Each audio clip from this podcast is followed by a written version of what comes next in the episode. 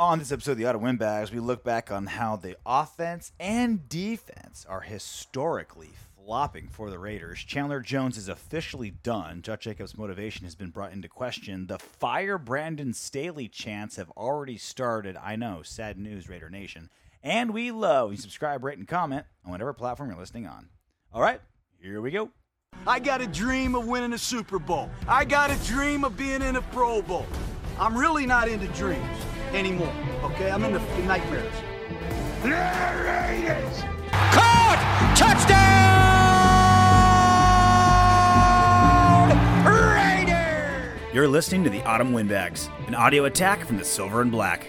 Here are your windbags, RJ Clifford and Juan Soto. Yeah, it is another episode of the Autumn Windbags. RJ Clifford, Juan Soto. Let's have some fun today. We are uh, limping into week three in the NFL. Just dragging our asses.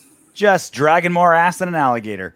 It doesn't feel like we're one and one, batting 500, and still at the top of the AFC West, by the way. Um, it doesn't quite feel that way, but it is that way. Yeah. Which leads to our question of the day. Wasted no time, getting right to it. For you guys complaining we we banter too much. Question of the day, we'll have it pinned in the comments section. Let us know what you think. On a scale of one to ten, one being no panic whatsoever, ten being pulling the fire alarm, grab the wife and kids, and go across state lines. How panicked are you about this season and where it's going to go? Scale of one to 10. 10 most panicked, one least panicked. It's an interesting one. I feel like we're going to get scores all over the place. I could be wrong. Because we, like I said, we are one and one. The season's just getting started. We are still number one in the AFC West. Um, it, you know, we're not sitting in a terrible place, and it's super early in the season. Yeah. However, we just got our dicks kicked in by the Buffalo Bills. Chandler Jones has lost his mind. We've got our two best receivers in, in and out of concussion protocol. Uh, rookies aren't playing well. We're not coaching well, offense or defense. We're dying in the trenches. Basically, the only guys playing well are like Divine Deablo and our kickers. Basically, it. So, Soto, I'll start with you. One to 10. Give me your panic meter. Um, I would say I'm about a six. Gentle panic. Yeah. Well, look, Casual panic. the the main thing is it, we're only two games in. So if you only have two games and one of them was a really bad game, it's like half your season's been really bad. Yeah. So it's not. You have to understand something. Teams can get better throughout the season. Teams do often get better throughout the season. Normally, teams only get worse throughout the season because of injury. Mhm. Uh, teams normally get better. So there's that. Um, I watched. I actually watched some tape today uh, while I was at work. Don't tell the don't tell the owner of the bit of the of, of my my work that I was. I'll doing. edit this part out. Yeah, yeah. But um, a lot of the issues that we're going to talk about offensively and defensively, they're not that big of fixes. They- They're just a little tweaks to what we're doing, uh, either just personnel wise, player wise, or scheme wise. So um, I, I, there's a little bit of panic because, again, before the season started, and you asked, what's the scenario where you can see Josh McDaniels getting fired mid-season, right? Mhm. And I said, losing is one thing. Losing is losing. Okay, whatever. Getting embarrassed, that's something different. And last Sunday we got embarrassed. And if that happens a couple more times, eh, I think it might be the seat might be getting really hot because um, you just there's no excuse for that. There's no excuse for what how we showed up on Sunday. So that's why I'm like, okay, we did only lose one game, but the one game we lost, we we, we got our shit pushed into the back of our teeth. So uh, not good. That's getting your shit pushing really far. If it's That's going all the way up to your teeth. I mean, that's deep. like that's a 30 inch dong. So it's funny, like I always my happiness is improportionately tied to how my football scenario is during football season. Like I have a I have a wife that I love, I have a kid that's amazing. I you know, I, I enjoy my job, I have a great big family, I have, you know, mediocre friends, you being one of them. But my happiness from September to January is just tied to football. And it's I really to what happens on Sundays. well, no, not even not even just Sundays. Like we both, you know, we both really like college football. Like Raiders are our number one, period. But we like our college football. You know, so that my UCLA Bruins are three and zero. Your USC Trojans, they're three and zero, right? Trojans three and zero. Uh, I also am partly a BYU family. They're three and zero. My two fantasy football teams are both two and zero. My NFL team is just one and one. I've literally, with two college football teams, two fantasy football teams, and one NFL team, only lost one game, and I still feel like shit because I'm in panic mode with how bad we played against the Bills, the direction we're going. We beat the Broncos, but I think that's more just we just own the Broncos and they suck, as opposed to like, oh, we played so well, we should be proud of ourselves. I, look again, all that matters at the end of the season, if we're you know fighting for a playoff spot or whatever, is that we got the W. But when we're looking forward and judging the panic meter, I am in panic mode. It feels I don't have like we'll go through the metrics shortly. It feels like things are starting to come off the rails. It has that feeling. And I wish I had a much more intellectual and like fact driven way to explain why I feel that way. I don't. It just feels like things are coming off the rails. I mean, I think it feels that way because it's really fresh, and that mm-hmm. was a bad loss. Yeah, it was a bad loss. Like we were after the first couple of minutes of that game, we weren't really in it. Even even if the score was tight, because you know Buffalo had the ball for a long time, they they pretty much did whatever they wanted. We we couldn't do anything to stop them. It's it's like that line if I've learned anything from watching the first two thirds of the MC Hammer documentary, it's Uh-oh. that the money never runs out. It's like if I learned anything from watching just the first offensive drive and the first defensive drive, we got this, and then it was just trash from then on out. It's it was just rough business. Yeah. So look, well, actually, you know what? Let's get into it. Okay. Question of the day on a scale of one to 10, 10 being super panicked, pull the fire alarm. One being, we got this shit. We're going to the Super Bowl. On a scale of one to 10, how panicked are you about this season? Down in the comment section, pinned. Uh, so let's do a quick overview. We're two games in uh, against two very different teams, both on the road, one at elevation, one at the other side of the country, so not optimal situations. Mm-hmm. Um, let's start with the defense, and then we'll move on to the offense because the defense has been mm-hmm. bad for about 20 years. And it hasn't really got. So i am going to throw some stat, some very depressing stats at you, Soto. Oh boy. Let's go through it. The Raiders and the Browns are the only two teams in the NFL without a forced fumble, fumble recovery, or interception. We haven't knocked a ball out. We haven't picked a ball up. We haven't snatched a ball out of the air in two games. And one of those guys we played, Josh Allen, had four turnovers the game before, three picks and a fumble. And what do we say going in? This is the Raiders' chance to prove that we can get that ball. We can get those turnovers. Something we've been craving. This is something like this is our chance. Josh Allen's been is just begging to turn the ball over. Still couldn't do it. We cannot get takeaways, Soto, to save our lives. Yeah, a, a lot of things were done just very very poor for foresight, mm. and um, we didn't put Josh Allen in the situation to to uh, make turnovers. We just made everything too easy for him. Yeah, uh, I think the the style of defense that we're playing just isn't good enough. Be- we can play the way we're playing now in the back half of the defense if we were getting pressure, but um, it seems like the the uh, the NFL is kind of you know read the read the book on on Maxx Crosby and how to kind of stop him most of the time, uh, and and and no one else you know, holding him, yeah, and no one they're basically triple teaming him. Uh, they're chipping him, and he's and he's got a, a, the back to that side, and then you know whatever uh, whatever tackles on him. It's just it's not smart, and we're not quick enough to to, to adjust and um, it's we're giving up over 80% completion rate in the first two games.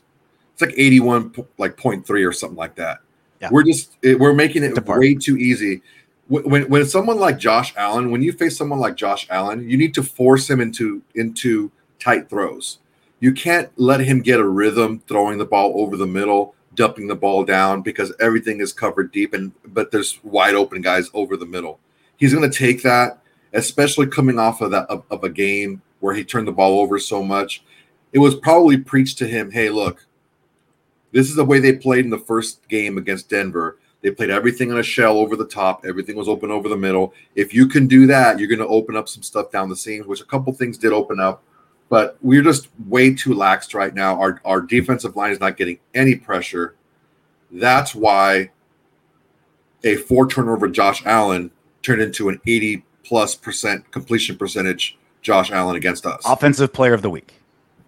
Yeah. Josh Allen on the Raiders. Well, it, was- Well, we gave him we gave him all the time in the world to do what he wanted to do, and he always had an open target because we were just leaving the guys over the middle open, and he was taking it. So you think, all right, well, we're not stopping the pass that well. Well, maybe we're stopping the rush. Buffalo finished with 183 rushing yards. James Cook had a career best. He had the best game of his career against the Raiders, 123 yards. And the most by a Bills. This is how bad the Bills running attack is. That's the most a Bills running back has had in six years. Since 2017. That's the it took six years for the Bills to be able to run as much as they did against the Raiders. Our defense, our defensive tackles are so bad. Just getting bitch slapped. Our our defensive tackles are getting rooted off the line. So even when they get double teamed, I'm not convinced we have defensive tackles. I don't think they're, real. They're, They're, they they are playing so poorly. They're like Tupac. They're just a hologram. They don't exist. I'm not convinced they exist. Give Yeah. me any proof that the Raiders actually have defensive tackles. Our defensive tackles, uh, even when the blocking scheme calls for a double team, they're just annihilated so quickly. The, the, the one of the offensive linemen just scrapes up to the second level and picks off a linebacker. Mm. It- it's just it happens over and over again. Where, uh, I mean, Byron Young, dude, he is fucking terrible. He's playing terrible right now. Yep. He's getting pushed around. He's he has no root. He has no base. He just gets thrown around. He's he's just it's it, it- they're they're they're so I, just, I can't impress enough on on you guys how bad our defensive tackles are. That's a huge problem uh, because Maxx is getting you know having to chase everything down from behind. We saw a video of uh, of uh, Tyree Wilson chasing something down from behind because the they're just running up the middle on us. They're just Mhm. just gutting us up the middle because our defensive tackles are absolutely terrible. So if uh, teams can pass on us at will and run on us at will, they're probably going to score a lot. We've given up 54 points in two games. That's the seventh most in the NFL. Again, it's it's a it's a it's a, a, Uh, a it's still too early in the season to be talking like that because one bad game like really skews a bunch of things. We- it's we it's did- weird because we, we held we held Broncos or we held Denver to 16, which is awesome, right? But it was a weird week one where like the Cowboys scored 40 and then everyone else is in like the low 20s. It was a weird so so even so it's the it's skewed even like the other way because it was a really low scoring week one, which and again when it's only two weeks, you know, obviously one week can make a big difference. Um, well, if you think the defense is depressing, and you think, well, you know, the Raiders, we knew that we have to lean on the offense. The defense, you know, it takes a while to turn it around. Offense is even worse. I didn't think I'd be saying that at all this season. The offense has scored 27 points in two games. That's last in the league. 27 points. 501 yards of total offense. That's third worst in the league. Third fewest rushing yards in the NFL, and we're averaging 2.6 yards per carry. That's second worst in the league behind the Texans.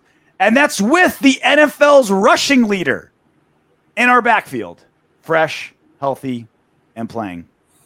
This is the very first time, and then Josh Jacobs had negative yardage um, against the Bills. Literally negative yards, nine rushes for negative yards. That's the first time since the NFL's merger. It's in the 60s. that the league's defending rushing champion finished a game with negative yardage. Literally never happened in over 60 years. That's how bad it was. That's how bad the rushing attack and offense is for the Raiders. There's a lot of things with with a little perspective. There's a lot of things going into um, what's going wrong with our offense, and we'll start with the rushing attack. Mhm. Last season, and I, I, I gave this stat uh, when we were talking about how important is Josh Jacobs to our running attack. He faced one of the least percentage-wise amount of um, loaded boxes, so seven plus. He in last season he he he It was primo box, is what you're Yeah. trying to say. He was Yeah. facing primo box. yeah he he What movie's that from? yeah. Let us it's know in the comments section. He he was he told me it was primo box. female box. He faced like the one of the least in the league. I think it was like fourth least in the league percentage wise of loaded boxes. So They're he afraid of was deep running threat with consistently. Yeah. Yeah. he was running consistently against light boxes. So that's one thing.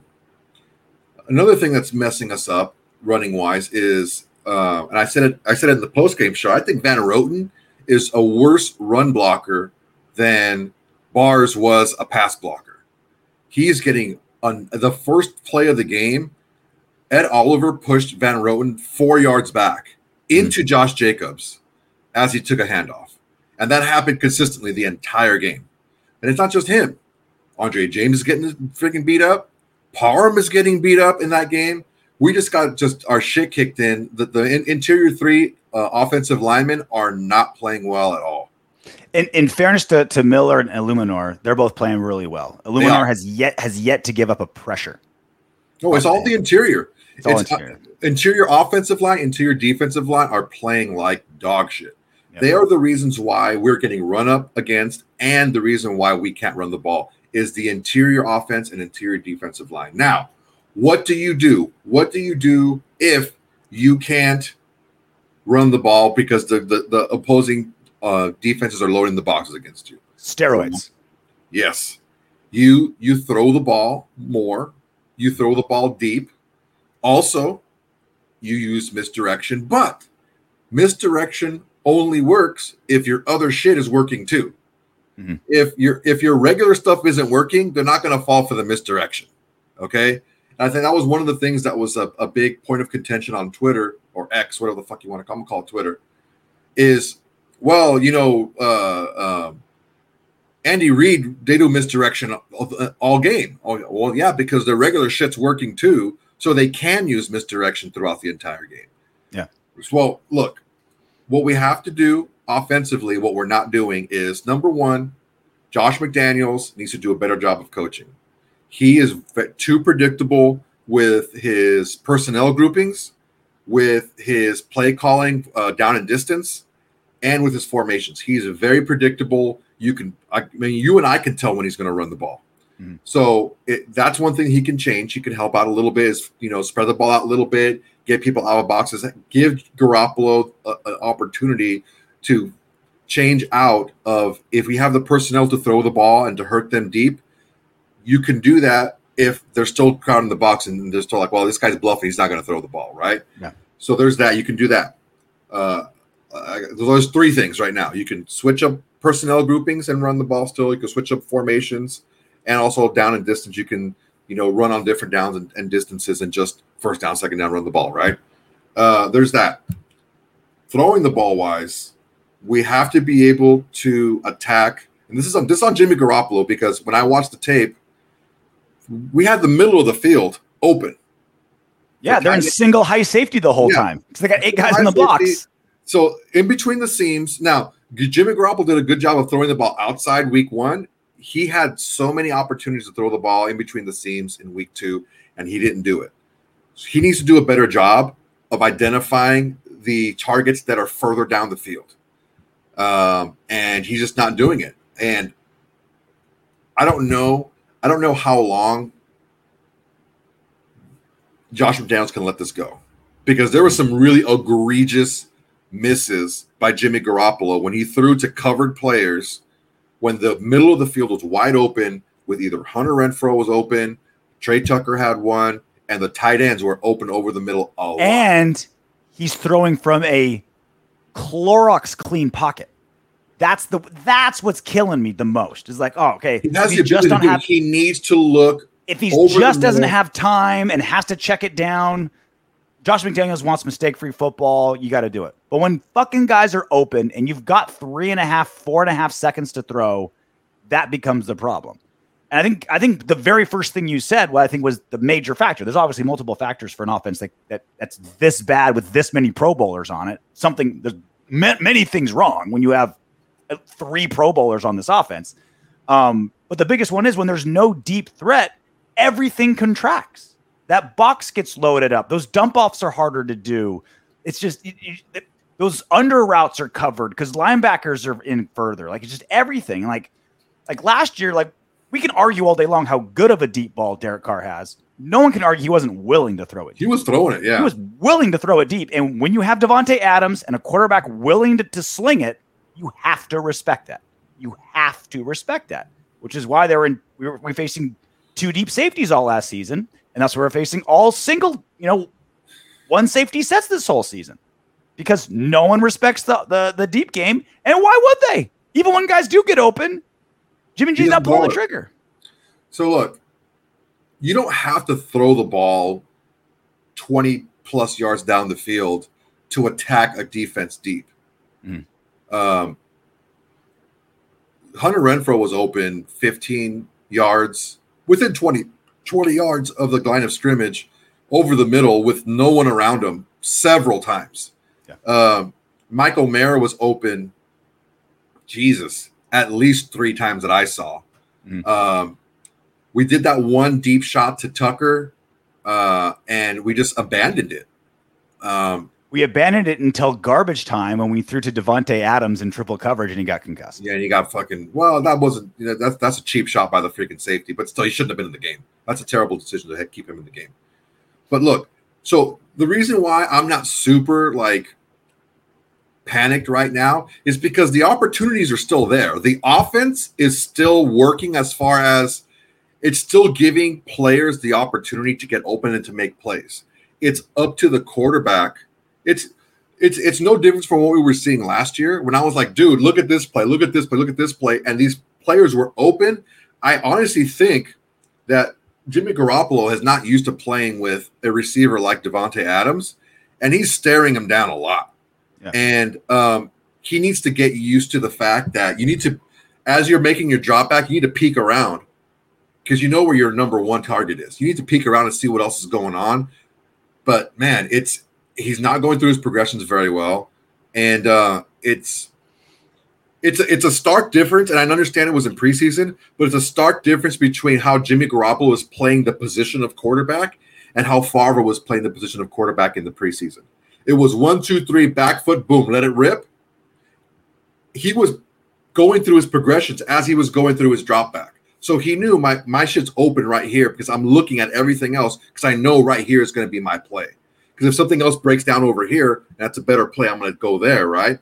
He's not doing that. He's not processing it fast enough, um, and he's going to hear some fucking footsteps, man. Jimmy Garoppolo's going to hear some footsteps if he doesn't get better. Because as much as I as much as much as I'm, And he's I'm only used down- to high heels yeah, right. hardwood floors. Hardwood. Cleats on, on grass? This is weird. or, or, or whatever the, those stages are made out of in the strip clubs, right? Uh,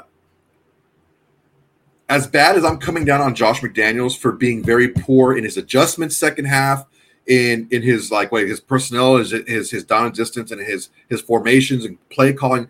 As bad as I'm coming down on with on him in in the in the running game, in the passing game, people are still open. Jimmy Garoppolo is not finding them.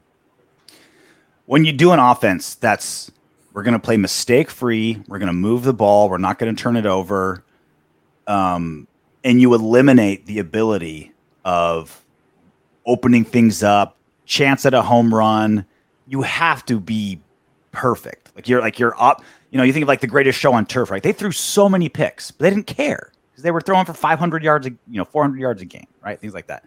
When you're doing had fucking three, four fucking Hall of Famers on offense, and then Orlando Well- pays five. Okay, and who was making the and, and why were they both, Hall of both Famers? receivers, the running back, the quarterback, and the left tackle. Yeah, five freaking Hall of Famers. And why were all those? well, Why were they all Hall of Famers? Because they're all part of that offense, right? Again, I'm not saying that's our offense. good. My my my my point is when you're playing mistake. All right, we're gonna play mistake-free football and matriculate down the field.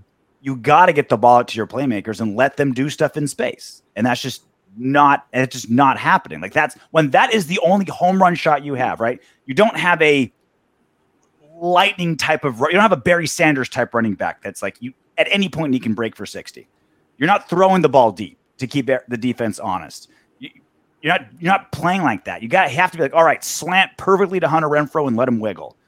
Fade perfectly to Adams. He can beat his one guy. He's gone. Like you got to be able to hit those. And when it's just like wait, wait, wait. All right, I'm going to dump it off. You're not going to get those options. Well, that's what I'm saying. Is is the opportunities are there? Throwing it to an open receiver over the middle is not a mistake.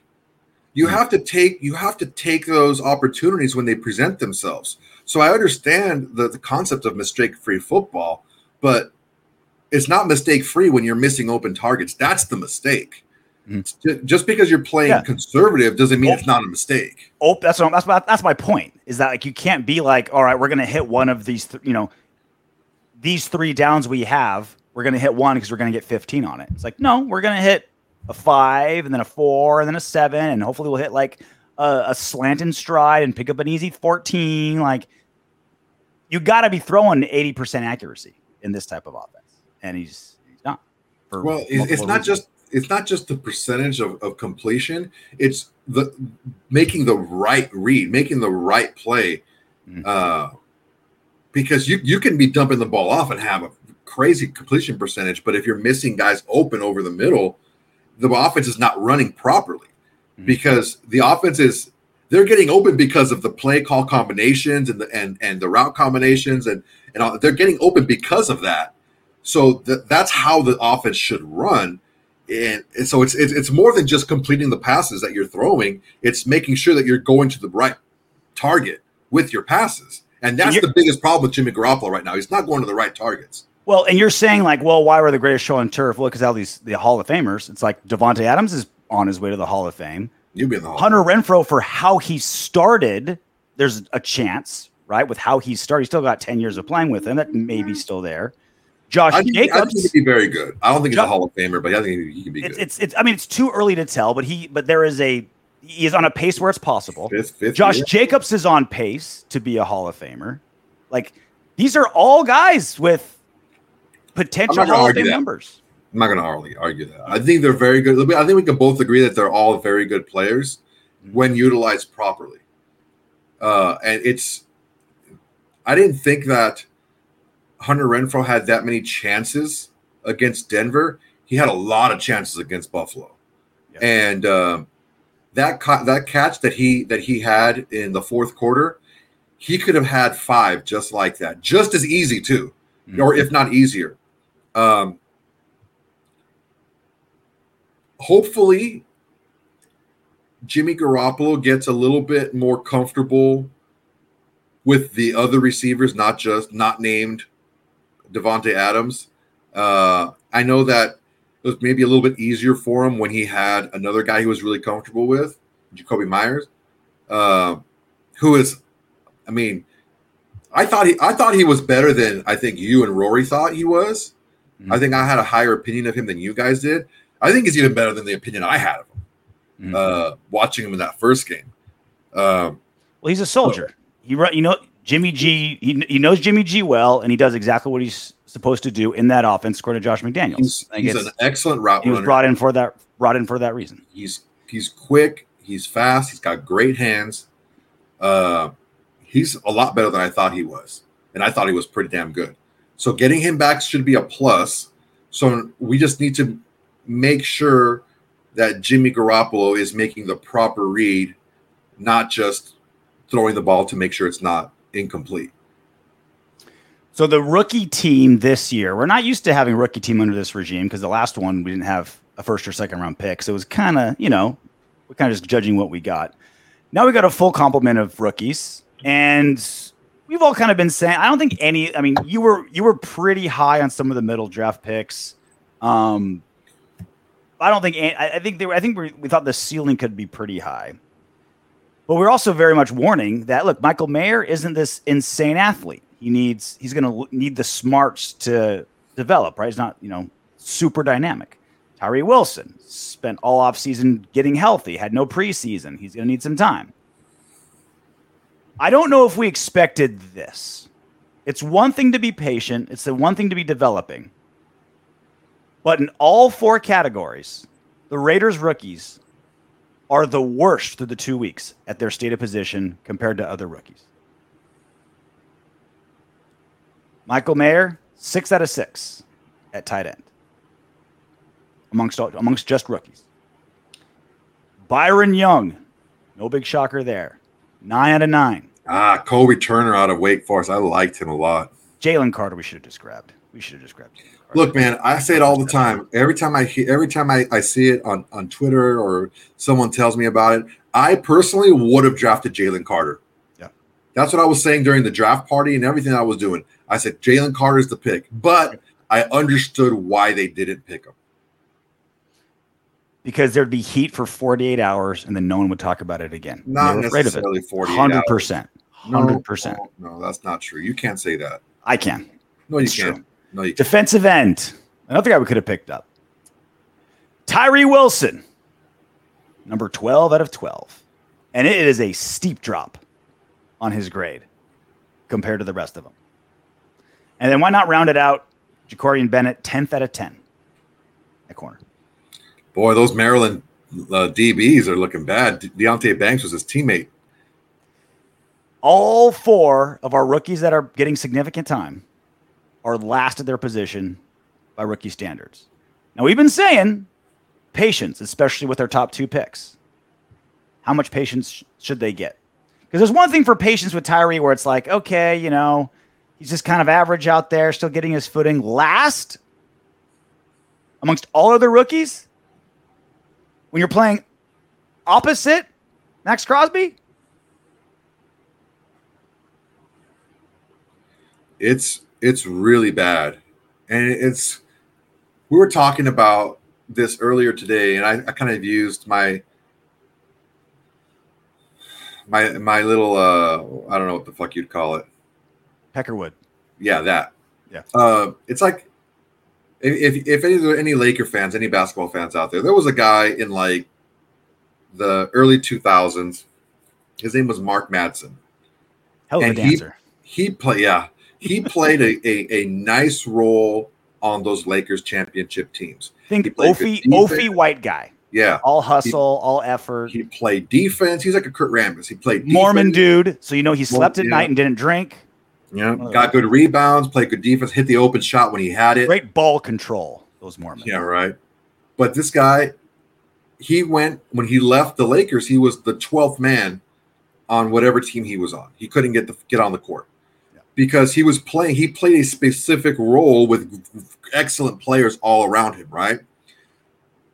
When the rest of the team is playing so bad, it's really hard for a rookie just kind of figuring it out to really shine uh, because they have to, you know, do a lot more sometimes to kind of make up for what's going on around them. It's not an excuse. There's they they need to get better, and they're playing really poorly. I'm not going to say just yet that they whiffed on all these picks because, I mean, if you get 50% of your picks right in a draft, that's that's pretty good. I mean, look, it's it's two games in. But again, we, yeah, we can only we can only judge what we got, right? Like, look, we got excited about Aidan O'Connell because of eight preseason quarters. If we can get excited about eight preseason quarters for a backup quarterback in their preseason, we can start making some evaluations of our rookie class. Not final grades, but certainly some uh, uh, some early evaluations. And I think I, think a, a very good point that if you're on a bad defense to begin with, rookies aren't generally going to thrive. Um, but that doesn't excuse last for all these guys at, at their position. That's that's something that needs to be worked on. The one, I'm not, the one I'm not surprised with at all is Byron Young. Mm. I watched him on tape against the Bills, and he was routinely getting getting pushed out of the shot. he was getting driven so far, he was out of the shot. It was, it was it, routinely he was getting pushed out beyond like the defensive end. CBS needs to have their own camera on him, just to be able to keep him. It's bad. He has his own 22, all 22. It's all 21 plus Byron Young. And sure and and and Tyree Wilson, all Tyree Wilson does is bull rush, and that's it. and reach and miss. He just bull rushes and just sits there. Doesn't hand fight. Doesn't try to rip through. Doesn't try to do swim a spin move. Doesn't try to do a, a, a swim over. Nothing. He doesn't try to do anything. He just sits there hand fighting. It's it's. I mean, we've all seen a spin move, even if it's a bad one. At least try something. At least give me like a face mask penalty. You know what I mean? Like push a face mask. You know what I mean? Give me like, give me some, give me an, an effort of some kind. Because he just looks like he looks like a robot, which is weird. He's because like running. He's running directly into the tackle head on. He's, He's running straight into him, and he's just grabbing onto him, and then just fighting. Mhm. That's all they're doing. Khalil Mack had this awesome move he used to do a lot. Is he used to get off the line, and when he's getting close to the tackle, he would go sideways and he would stick his hand right in their chest. Mhm. And he was so strong, he was able to keep him off him where he would get around. Look how how long are Tyree Wilson's arms? If he gets in there one good time and gets right in the chest really quick, he he can he can get around him. But he's just not doing anything in his pass rush. He's just running directly into the offensive tackle, and they're just sitting there grabbing each other. It's terrible. It's bad, it's like a high school girl learning to drive, just white knuckling the steering wheel and going in bro. one direction. I, oh my god, there was this. I'm not gonna say her name. Say it. It rhymes with Schmeshmini Schmiller. And she was in Oh, my her. driver's ed class. And she was the worst driver I've ever seen in my life. Did she like, like, she we, we she run over a homeless guy or something? What you do? She would start like we okay, it's time to time to start the car. Okay, start the car, and then like okay, now I push on the gas, and she would immediately run into the curb. Mhm. And we're like, how do you do that? Like the, the, the wheel wasn't even turned that way when you started the car. The wheels were going straight. All you had to do was just like let go of the brake, and you would go straight. She hit the gas, and it automatically hit the curb. And even this chick would look at Tyree Wilson's pass rush and be like, "Dude, just do a move. Just like turn a little bit. these like, Come on, come on. Even I can tell." yeah, even she's better than Tyler Wilson doing that. In uh, in happier news, no, it's I take that back. It's not happier news. This is bad news. Um, Brandon Staley, coach of the Chargers, he's about to get fired. Start start the countdown. It's not a matter of if, it's a matter of when. So the Chargers, we remember how their season ended last last year, right? Up Yeah. four touchdowns, still lost to the Jaguars. Well, twenty-four points, three, 24 three in a points. field goal. This year, 0 and 2, they were up in the fourth quarter. Both games. Still managed to lose. Justin Herbert has been throwing for like a billion yards. And they still managed to lose. Now, 0 and 2 is a magical number. 0 and 2 to 0 and 3 are two magical numbers. Oh yeah. And this is from um, this is a stat that's been going around, but I want to make sure I credit Bill Barnwell for it from ESPN because he's the one that brought it up in this context. Since 2002, 21 years, roughly one in 10 teams that starts 0 and 2 make it to the postseason, which I think is a kind of a high number. Only, you know, roughly 10%, one in 10. You start 0 and 2, your chances of making it to the playoffs drop to about 10%. When the Bengals did it last season, they were the first team to do it since 2018. Yeah, it's been a few years for what's Been a while. I think was it Houston? Uh, well, Houston. I'm glad you brought up Houston because when you drop to 0 and 3, Oh, they were 0 and 3 in 18. when you drop to 0 and 3, things get hella hyphy. Desperate becomes hopeless. Since 2002, 99 teams have started 0 and 3. And just one team, the aforementioned 2018 Texans, have made it to the playoffs. One in 99. Now, the NFL is now a 14 team bracket, which means that the 2013 Steelers would have made it, but you get the point. It's almost impossible. It rarely never happens. Starting 0 and 2 is digging yourself into a hole. Starting 0 and 3 is you're 10 feet under quicksand. The Chargers are 0 and 2. And to make things even more sexy, do you know who they're playing on Sunday off the top of your head? The Minnesota Vikings. The 0 2. 2 Minnesota Vikings. This is essentially like Talking about throwing for a million yards and still losing. If you Kirk Right? Cousins, Kirk This is a loser leaves town match on like Sunday, legit. right? A legit loser leaves town match. If you It's don't like a hair versus hair match. Someone's getting peeled off. you're not, and you don't you don't win anything. All you do is survive. But if you lose, your It's done. season's over. Your season's over if you lose this Sunday. Vikings and Chargers. Now, we've been talking about all the time. The Chargers team is loaded with Pro Bowlers. I think it's a top five talent roster. You've got a franchise quarterback in Justin Herbert. You've got one of the best undrafted running backs in the history of the NFL. You got Pro Bowl wide receivers. You got Pro Bowlers at every level of the defense, playmakers all over the place. And yet, Brandon Staley, the defensive guru, the defensive mastermind. Thank you, CBS, for letting me steal this graphic. Points per game allowed 31.5, 30th. Total yards per game allowed 438, dead last. Third down percentage 45 and a half, almost 50%. That's 24th. This Chargers defense, despite being loaded to the tits, is arguably worse than the Raiders. They're playing worse than we are. They're certainly playing worse despite being overly jacked with talent and having a defensive mastermind, Brandon Staley, as their head coach. This is the most underperforming roster this season and last season. And they're not, and they're losing in the most, damn it, the coach screwed up most ways. Losing late and losing comeback, right? It's it's kind of a double edged sword. Like if the Chargers lose again, they're the Chargers and they're going to suck and whatever. Mhm. But it's like I don't know that Brandon Staley survives if he loses again.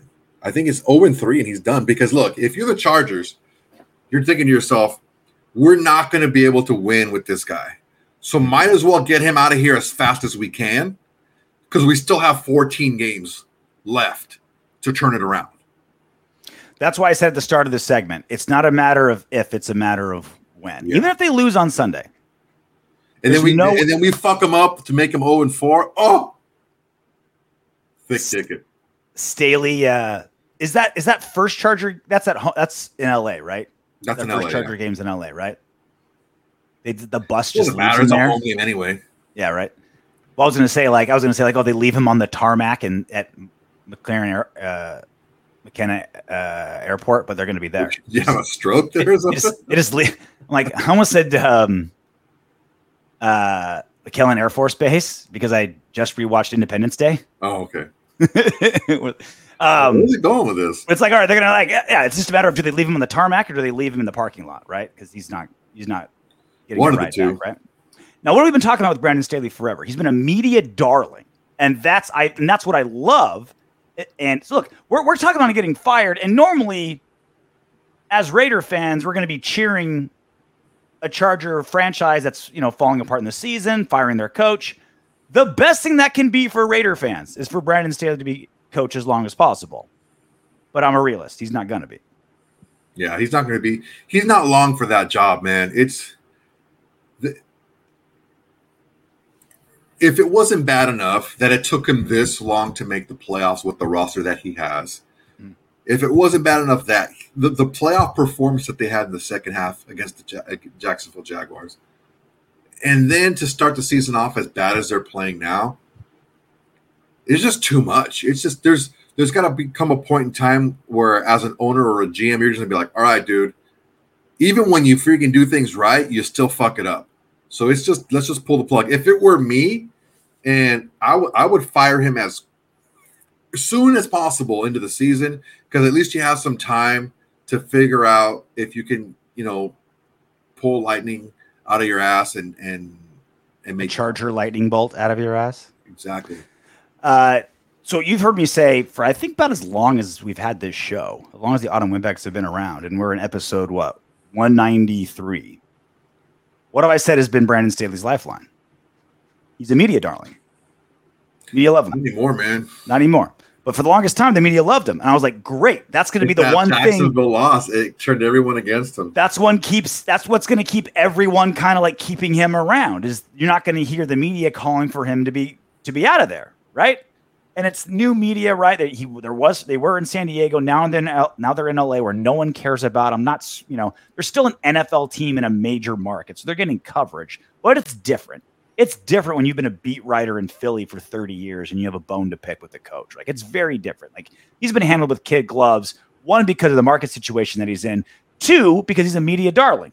He says all the all the things the media wants to hear. When Jon Gruden got canned, he was right there to like clutch his pearls. There's no place for this in National Football League. I am appalled and appalled and blah blah. blah. He's one of those guys, right? That'll just give you the, that that holier than thou soundbite that the media loves.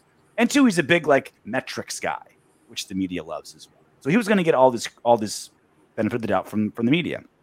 After this game on Sunday, it's over. This was his last question and answer on his post game presser. I know, so do you haven't seen it yet. So I heard about it, but I haven't seen it. buckle up. He was asked a very fair question that do you think the hangover from how, you know, soul crushing that Jacksonville loss was in the playoffs last year carried over at all into this year? Because we're seeing kind of a repeat. It's back to back blown fourth quarter leads, and one of the most talented teams in football can't buy a win. I thought it was a very fair question. Brandon Staley did not. I'm not. I'm not worried about the Jacksonville loss. The Jacksonville loss hasn't carried on to the season whatsoever. If you've seen our training camp or you've seen the way we've played in the first two games, it hasn't had an impact on our team whatsoever. Our team is connected. Our team has played its heart out in two games, and we've lost two tough games. But there's, it has nothing to do with the Jacksonville game. And if you ask anyone in our locker room, it has nothing to do with the Jacksonville game. And that's just the truth. It's a convenient storyline for you and for everybody else, but it's not the truth. We've lost two tough games, but the guys in that locker room, the men in that locker room, they are finishers and they have what it takes, and we're excited to prove ourselves. Yeah, we just lost a a game in overtime, Jeff. So how do you think the mood is? How do you think the mood is? How do you think the mood is, Jeff? What do you think the mood Yeah, is, Jeff, you fucking jerk. what a dickhead asking a very like pertinent question in a lot of ways that was kind of a lifeline it's like all right like do you think that you know maybe you guys just haven't recovered from that you know soul crushing loss last season? No jeff it's because i suck as a head coach. That's why we're 0 2 like that would have been the best answer. Like that would have that would have saved brandon staley a little bit and be like look guys you guys are all there.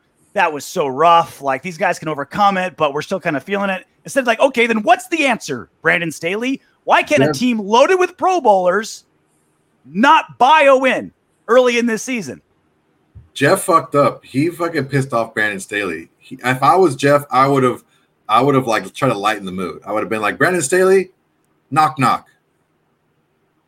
who's there Owen, owen who Owen two.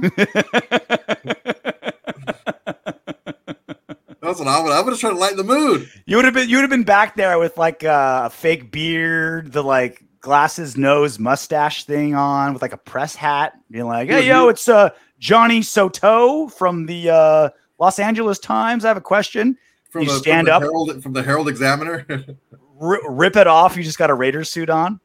Oh, Oh, and God. two, bitch. You remember? You remember? Uh, and in like the the MTV Music Awards one year when uh uh one of the guys from the Beastie Boys like went up and like he was like weird beard. He's like wearing a beard and like a freaking leader hosen and shit. He's like, yeah, fucking Beastie Boys should have won this. And you don't remember that?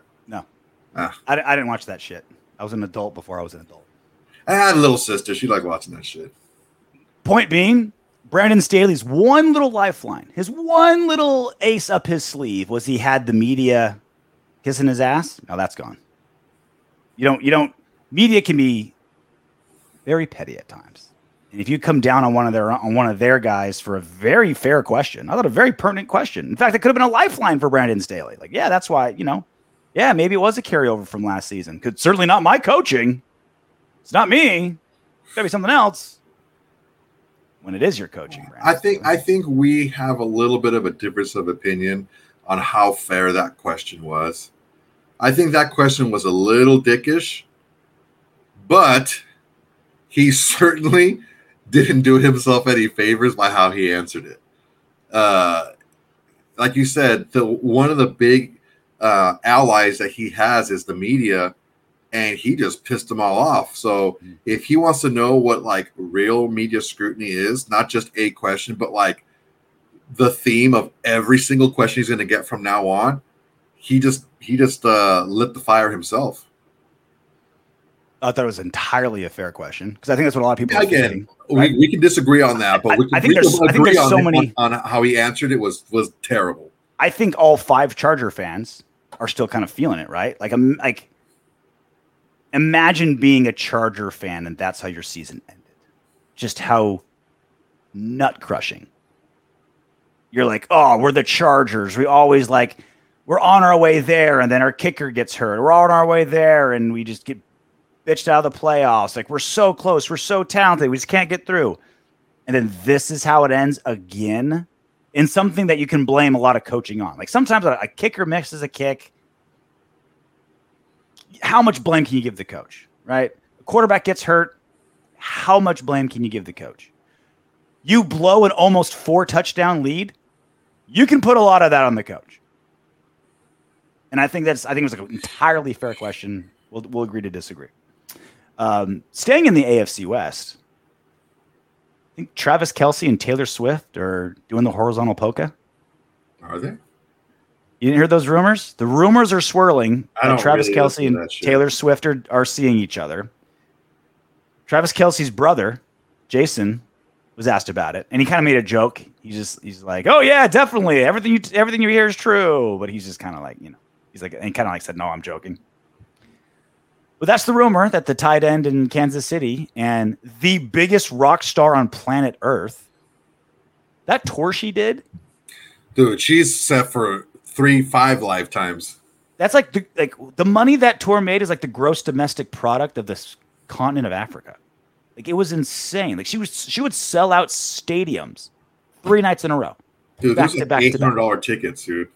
And she, three if you sell out one basketball arena, you are an A-list act. If you if you you know, if you sell out the Honda Center in Anaheim or what was the Staples Center in LA, you sell out one time. 20,000 tickets one time. You're like, wow, you are an A-list. You're crushing it. If you're selling out 80, 90, 100,000 s- people stadiums three days in a row, that's Rolling Stones. That's Beatles. That's that's insane. That's like U2 in Europe at their peak. Just like fucking 150,000 people soccer stadiums, dude. That's what they that, that's what that is. Yeah. Even then, I don't even know if they were doing three nights in a row. Like Yeah, it- this is like it, it's it's it's un it's potentially unprecedented. Who do you think who do you think she is? Bruce Springsteen or what? Bruce wishes. Right? Bruce wishes. But then randomly, the dude who had a dating show and plays like one of the least sexy positions in football. That's who she's talking to? I guess the uh, friendship bracelet worked. I hope that it's one of those things where it's like Kelce's like totally her bitch because she's clearly in she's clearly the alpha in that relationship. He just starts like turns into putty in her hands, does whatever she says. She's like, "Oh, sorry, Patrick, I can't. uh I can't make film study. I have to make Taylor Swift breakfast. It's a rule." I hope either that happens or um he cheats on her and he just and she just makes albums, albums about being cheated on by some tight end from Missouri. Dude, can can she must have the weak fucking neck game or just weak freaking like snatch game, bro. Because What's that? What's that meme? Taylor Swift has 800 songs about breaking up and not one song about blowjobs. Kind of makes you. yeah, think. man, she got some weak neck game because she's cute, she freaking talented, she knows a lot of freak, she knows everybody, all the famous people. She's got money just dripping out, out of And everywhere. She seems sane. and She, she seems like normal. keep a man. Yeah. I don't get it. Honestly, I don't get it. Maybe, you know, on it. Look, I have family members. I'm not gonna say who it is. I'm not even gonna make fun of it. But I got family members who are they're they're very good looking girls and they're successful and they're smart and they pick the biggest pieces of shit to date. And I'm thinking to myself, what the fuck is going on here? Maybe that's what she's doing. Who knows? It's probably that abusive relationship with their brother. They're just like, oh, this is what I got to do. No, my cousins, my other cousin. Oh, I thought it was your sisters. No, my cousin, dude. My sister. Cousins? Oh. No, my, Jenny sis- my, my, my sister's freaking dude is chill. I would prefer Travis Kelce date like an like an insane artist, like Lindsay Lohan, like Cardi B or something. Like I want to see him on TMZ. Imagine Kelce and Cardi B. Yeah, like have you seen the uh, the Johnny Football documentary yet on Netflix? I've seen some of it. It's awesome. Watch the whole thing. I want him like that. I want him. I want him with the iPad, and it's like 0.0 minutes of watching because he's just doing lines with Lindsay Lohan, Good for him. whatever the Viper Room is these days. Uh, in some Raider news, we got an update on Chandler Jones. Oosh. According to Ian Rapoport, sources, Raiders pass rusher Chandler Jones has been placed on the non-football illness list as he deals with a personal issue. The team has stood behind him and no one has ruled out a return if his situation improves. You can always tell the NFL writers because they'll tell you the most like the general facts, right? The facts. And then they're always sugar coated at the end. The team has stood behind him and no one has ruled out a return if his situation improves, right? Because they want to put lipstick on a pig, right? Because they want to maintain relationships with the agents and coaches and GMs and players. So anytime anything happens like this, they're always like, "Oh yeah, he's out for the season, but he'll be back better than ever next season." Is committed to the rehab process. You know what I'm saying? There's always like, there's always that part of it at the end of it when it's the national media. We're So- not even getting that. what is the non-football injury list and what does it mean? Um, so basically, it's an it's an injury or illness that occurred outside of team activities.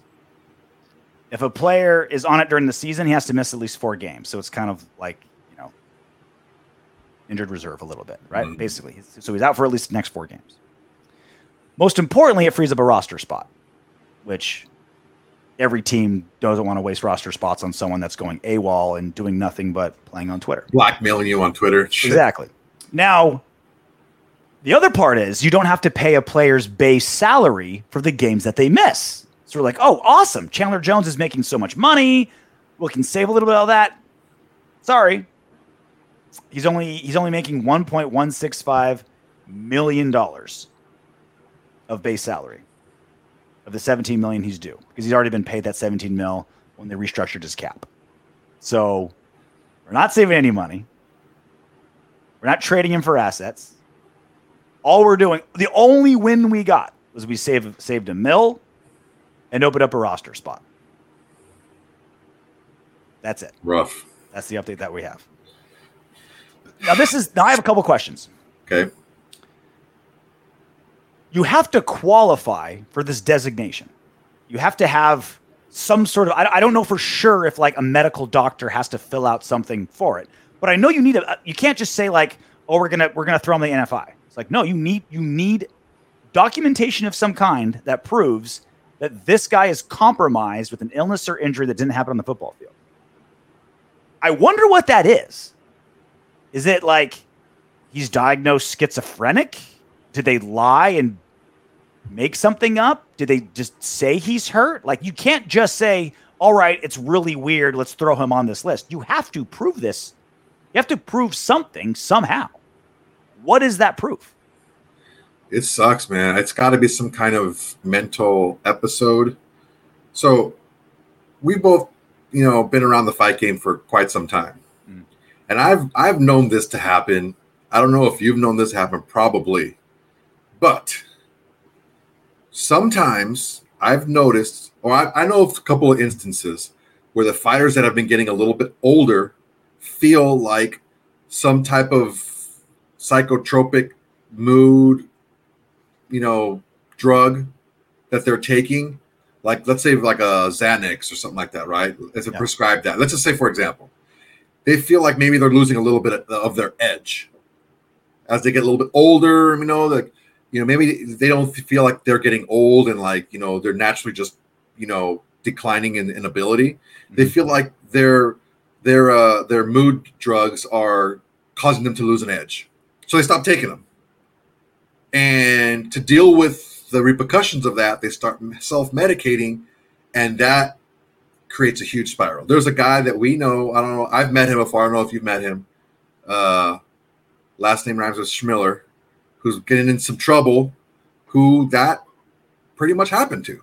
Uh, Jason Mayhem Miller was crazy before, yeah. and then this just kind of you know well, he stopped. you know, lit the cake. from what I hear, I don't know exactly yes or no, but from what I hear, he kind of stopped, you know, really taking any type of, you know, prescribed drugs for what he was, you know, going through. Uh, and he started self-medicating more than he did was before, and it just didn't work out well.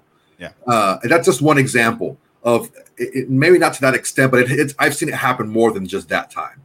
And that's what I thought. Yeah. Honestly, that's what I thought. Uh, I was I was having a, a conversation with uh, our boy Sanjeet, and he's like, "Dude, that totally makes a lot of sense." And I told him, "Listen, man, I, I don't don't take it as Bible, but I've I've seen this happen with aging uh, athletes, or in the fight game at least, who have just stopped taking their their medication because they feel they're losing an edge. I'm not saying this happened. I'm not saying it didn't happen, but that's what I've seen happen, and it kind of falls in line with what we're seeing with Chandler Jones because this pretty much came out of nowhere. I mean, there's, there's, I mean, that's as good of a hypothesis as exists. I mean, I haven't, uh, they're all being so tight lipped. We know whatever's going on with Chandler Jones, he's still like got his phone and is still tweeting and is still out and about. Pictures of like Harriet Tubman. right? Like that's what I'm saying. It's not like he's like drooling in a corner somewhere, right? The other part of this too is I think in something we've, talked about before is you know how Antonio Brown. There was kind of whispers that he was kind of a wild card when he was with the Steelers, but Mike Tomlin and company kept it all pretty much under wraps. We had no clue how just how insane Antonio Brown was until he went to the Raiders and he lost his mind, right? Um, as much as I hate the Patriots, they run a really tight organization. And Chandler Jones could have always been this crazy. Car- at the Cardinals, maybe the same case as well. But not until he got here, where it's just not an organization that's good at hiding the crazy, did this all kind of come out. He could have always been this way, and it just came to a head here. Mm-hmm. Your theory is certainly plausible as well. There's, of course, that instance in 2016 where he was smoking spice and lost his mind and went to a Again, maybe he stopped taking his medication and started self-medicating. We don't know. back on spice again. I mean, Who knows? He's still tweeting, and it's making less sense. So you talked about how he's basically Hey, y'all follow me on all my platforms. Love and peace. and he he, he Like, deleted what? he deleted some. He deleted the ones talking about how Mark Davis is like um like pimping out players' wives. How he's blackmailing Mark Davis. Like he Someone got deleted those molested ones. and shit. Like what Yeah, the like- fuck? He deleted the like weird, like the weird heavy ones, but he kept the weird lighthearted ones. Maybe free game until I play. My AG story, that cereal, eat it. It'll do you good. Don't even know what that means. Posted a screenshot of an Instagram story. I'm posting free game until I see Larry Fitzgerald. And then sorry, Johnny Bones, his UFC champion brother. Sorry, Johnny Bones orders. Don't know what that means. Drake just a picture of Drake. And then my favorite one no context, no caption, just a shot of Harriet Tubman just chilling. Maybe he wants to remind everyone about the Underground Railroad. Maybe he was reading a history book and thought really ins- that was very inspired by Harriet Tubman. I don't know. Is September 19th like a holiday I don't know about? Not that I'm aware Underground Railroad Day? I, I don't know. I don't know. Most likely scenario, he's just like, please, please tell me, please tell me he's sane enough not to think like, because he's talking about how I'm such a victim. Drake, Antonio Brown, Aldon Smith. I know how you guys feel. We're all in the Fucking same boat. Kanye. Please tell me he's not like, I'm a hero like Harriet Tubman. Like, I'm a martyr. I'm a vessel for good, just like one of the most inspiring female members of our American history. Did he, is that is please tell me that's not what he's alluding to. I don't know, man. I, I, I can't even tell you. There's there's just so many different directions you can go with that. It's hopefully with this designation, this means that he has been checked out and he is receiving the uh, care that he needs. Mhm. Um, but it's just it was just really weird from the very beginning. I was kind of wondering why he wasn't practicing during training camp for a couple of weeks. Um, it's it's just a weird situation. I don't know that we'll ever get the whole story about this. Probably some like peripheral player, like you know, just some like a fun like uh, pick a, a lighthearted, funny guy uh, on the team uh, in like three AJ years. Cole and like yeah, AJ years. Cole will say something in like three years on like the Pat McAfee shows. Oh man, Chandler Jones. You want to know what really happened with Chandler Jones? Da da da da. And he spills it. he was jerking off in everyone's locker room, and he wouldn't stop. So we had to get rid of him. Like, oh, okay. People were slipping and everything. He was posting posters of Harriet Tubman over the urinals. It was freaking people out. Uh, well, speaking of medical care that was properly received, some good news for Raider Nation. Davante Adams and Jakobi Meyers both in practice on Wednesday. They were both in concussion protocol, and we weren't. You're always worried about concussions because you don't know how it's going to, you know, how it's all going to pan out. We were we were we were thinking, assuming that they would be back, no problem, in time for the Steelers Sunday night.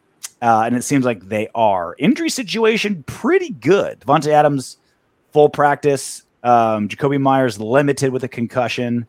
Uh, a couple other rookies and younger guys limited. But other than Tyree Wilson, who had an illness, so that's think you think most likely he'll be back. Not terrible injury trouble. Heading home, heading for our, our home opener against the Steelers. Yeah, we've seen him play better.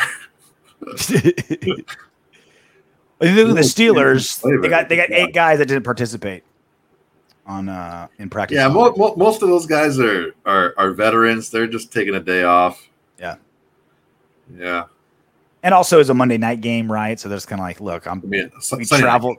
We yeah, we or excuse me, Sunday night, right? Well, well, no, their last game was a Monday night game. Their last game was a Monday night game, so like they traveled Tuesday, and they're like, look, I'm gonna take Wednesday off. I'm a veteran, blah blah blah. hit a hard Thursday, Friday, travel Saturday. Good to go. Yeah, it's one of those things I imagine. Uh, so we had such a monster show. We didn't get again to the uh, the preview of Raiders versus Steelers. Raiders minus two and a half point favorites in prime time on Sunday Night Football. This could, I mean, as bad as the team's been playing and as bad as we look against the Bills, there are elements here for a pretty nice little comeback. The Steelers' offense is so bad, so atrocious, and some of our strengths play pretty well to their strengths, right? We talk about how Eluemunor hasn't given up one pressure. Him versus TJ Watt. I don't expect him to shut down one of the best defensive players in football, if not the best. But at least it's like strength versus strength. There's a couple things. There's a couple things that make this lean like, okay. The biggest one is they played a super physical game that was almost four hours long on Monday night on the other side of the continent. So we already got that going for us. So uh, we I promise I lied to you last week. I promise this week we will do a preview show on YouTube. Um, keep an eye out for it. Uh, ready to do some what a winbacks? Yes, sir. Shima Utah 86. Hey guys, it look like McDaniels has only one game plan going into games and makes zero adjustments in the second half? Also, thoughts on Patrick Graham now in the booth? I personally think coaches need to be on the sidelines of the players so they can give specific orders during crucial moments in the game. Okay, so two things. I don't know that McDaniels has one game plan. The second half of the Denver game, he did change up the game plan quite a bit uh, by using a lot more motion that he didn't really use in the first half to get favorable matchups. Uh, so that so that's one instance. Last game, there was just not a lot of execution going on.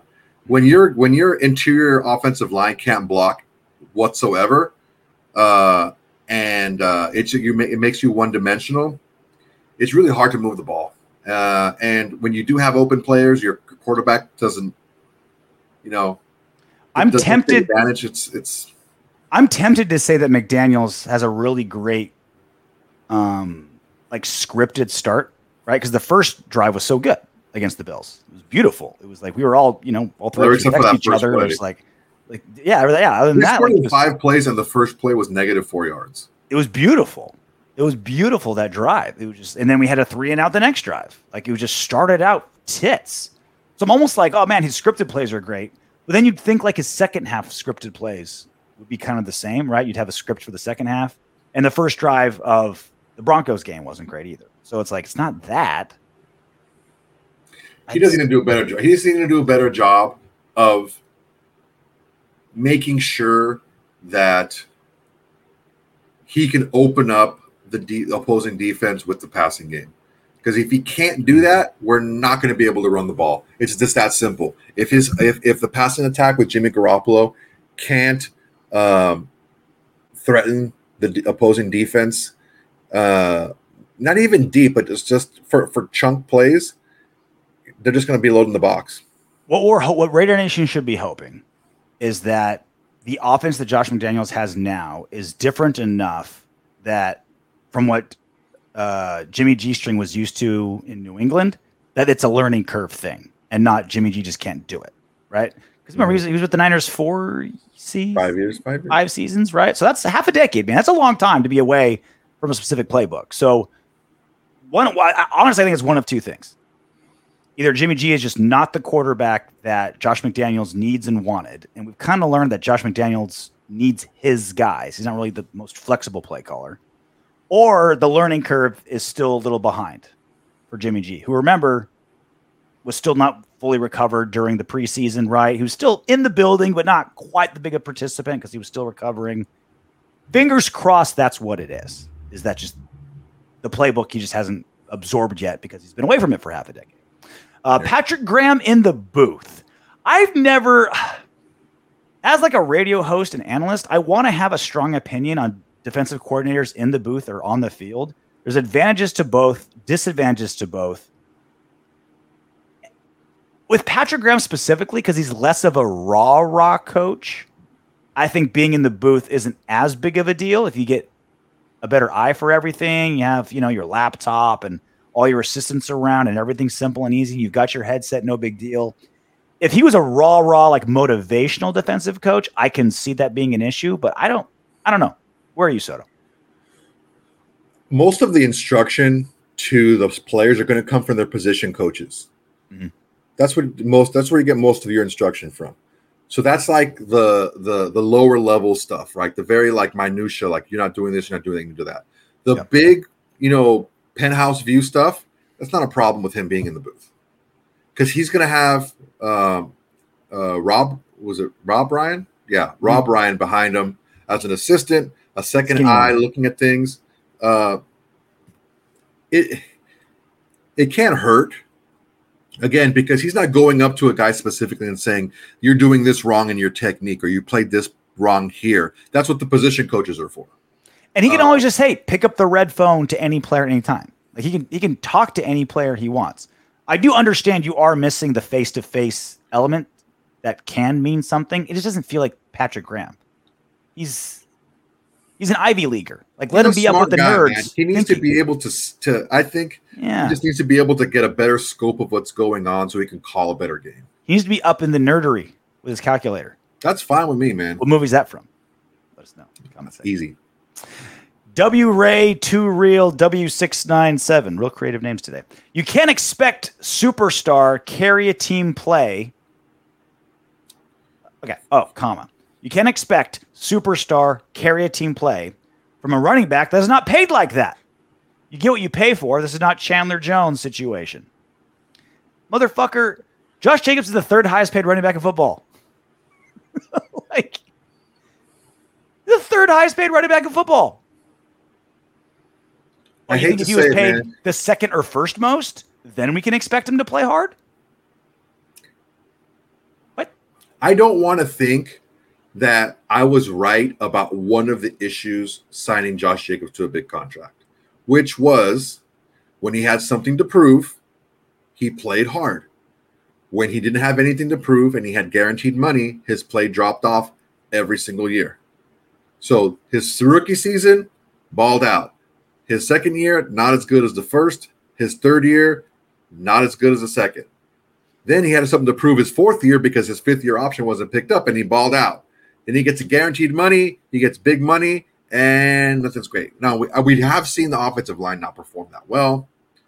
Uh, but, again, a lot of, you and he's, got- he's out You got missing it, Saquon Barkley get hurt. You got mi- Nick Chubb get hurt. missing in how bad our run game is. He has been really good at the backfield, like five catches for ball, like yeah. 50 yards or something. So it's like again, one, I don't think it's his effort. I don't think it's effort. It's everything else around him. Um, missing some, missing the preseason that does matter, right? It I'm not saying in like out of it does. There's a reason why everyone else does it. There's a reason why coaches want you to be there because it helps and it matters. And he wasn't there, and it matters. But this idea that oh, if you pay a guy more, you'll get the extra umph exactly as much. Like if I pay you 20% more, you'll get 20% more effort. One, that's bullshit. Two, don't forget how Josh Jacobs got paid. He got paid out of goodwill and nothing else. The franchise tag is very clear. 10.1 million for a running back. That's it. You have no leverage, you have no negotiation, you can't sign a long-term deal. None of that.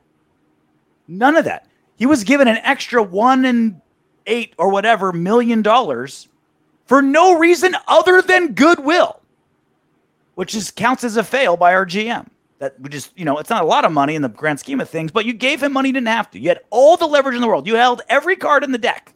You're like, all right, here's an extra 1.7 mil. If anything, if anything that 1.7 million did was by goodwill. It's like, hey, Josh, we love you. We don't have to pay you this, but we will because you're the man. Let's get you suited up. Let's get to work. If any running back, if any player on the Raiders should be like, man, they gave me money they didn't have to. I should give more effort. It's Josh fucking Jacobs. It's not an effort thing. Yeah, it, uh, it's not. It's not that he's not being paid enough. I think, if anything, we've seen it happen the other way. Is after players do get a, the huge contract, they start pressing, and they don't play as well in, initially, at least. Because he's still on a one year deal, right? So he's still on a prove it, He still has to prove it still, again. Right? If he wants, you know, any And more all these money running backs season, getting hurt is not doing him any favors. Yeah. Uh, Derek Pasante, 1828. How many years does it take to fix the problems we have on defense? Well, it's been 22, 21 since 2002.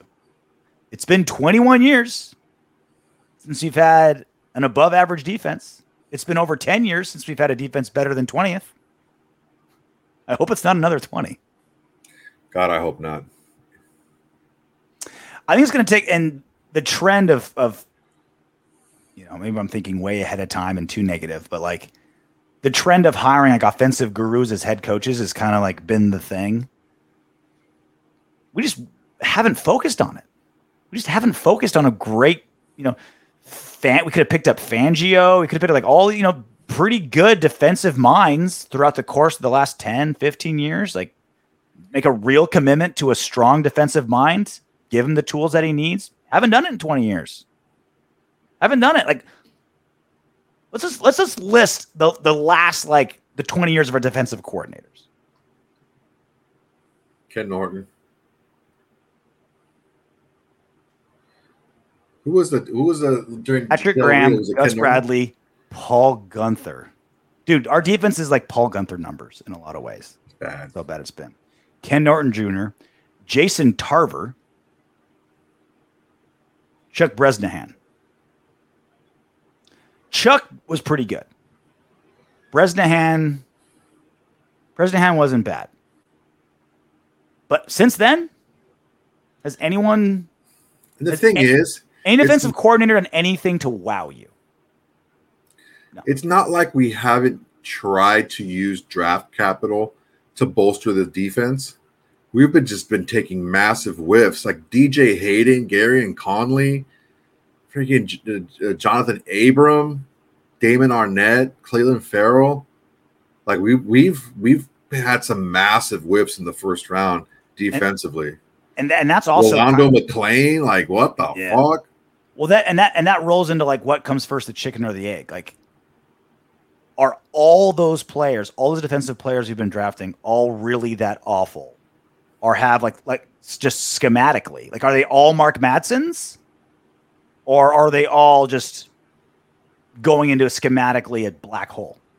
Well, they haven't gone anywhere else and lit the world on fire either. So Yeah, I mean, um, there's there's guys, there's plenty of guys that have played that played defense with us terrible and played better elsewhere. Recently, Yannick Ngakoue's got the only sack on the Bears. Um, who is that uh, Colts cornerback? Why am I blanking? Rock Ya-Sin. Rock Ya-Sin. He's having a really good season. I mean, it's only two games. the He's having a Ravens, right? season. Ravens. He's playing well. Like there's guys that have basically it's rare that someone plays really well on the Raiders and worse elsewhere. It's almost always the other way around. Not that not that not that DJ Hayden was going to be something special, right? Not that Damon Arnette was going to be something special, Hey, don't talk about Damon Arnette. He's going to shoot you. right? Not behind bars, he won't.